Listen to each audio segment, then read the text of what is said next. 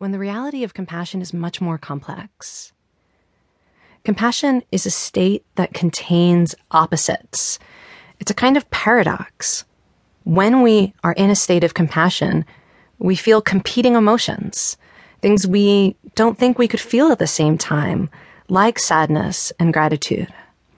And our bodies experience seemingly incompatible states. We might feel grounded and centered, and yet also energized or even anxious.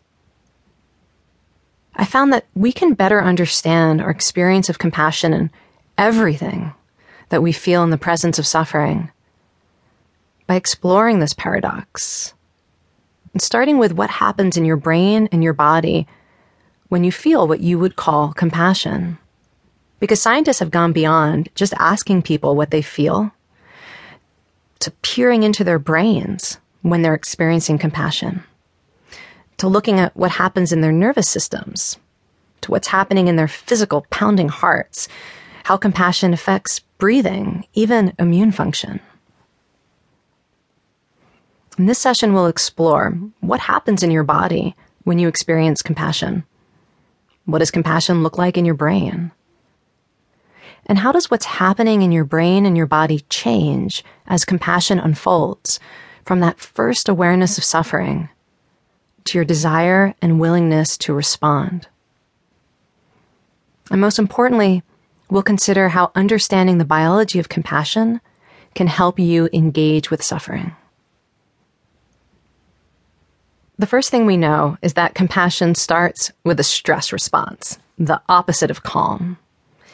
And one way we know this comes from a classic study of compassion that actually looked at what was happening in the brains and bodies of people as they experienced compassion. Researchers at the University of Wisconsin recruited 10 long term Buddhist meditation practitioners. Now, these were people who had dedicated between 10,000 and 50,000 hours to compassion meditation. So they were classified as the compassion experts. And in the study, they were asked to enter what they would describe as a state of compassion. And because they were experts who had meditated for 50,000 hours, they were able to do this, and they entered a state of compassion. And during this state of mind and body, they would be randomly exposed to the sounds of human suffering. Every now and then they might hear a baby crying. And then, a few minutes later, it would be the sound of a woman screaming. And the researchers looked at what was happening in their brains and in their bodies when they were confronted with these sounds of suffering. And then they compared what was happening in these compassion experts' brains and bodies with what happened when they were not in a state of compassion, when they were just in a default resting state.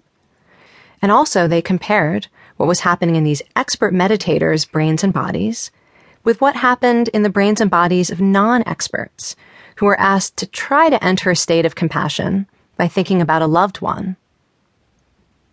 What they found was that these expert meditators, when they were in a state of compassion and they heard the sounds of human suffering, they showed an increase in heart rate and their pupils dilated, suggesting they were having a kind of threat or stress response, an immediate response to the sound of suffering.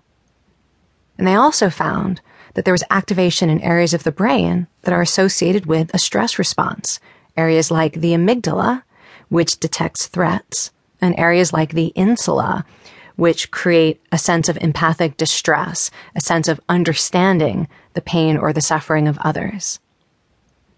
And interestingly, when they asked these expert meditators, like, how good was that meditation? How much did you really tap into a profound state of compassion? The better the meditation, the stronger the physical reaction was when these expert meditators heard the human sound of suffering. So it seems as though one of the things that we train when we strengthen compassion is actually the ability to have a kind of stress response when we become aware of another person's suffering. But what's so fascinating is that the second stage of compassion seems to immediately balance the stress response with a calming experience. You can see this in the activation of the vagus nerve.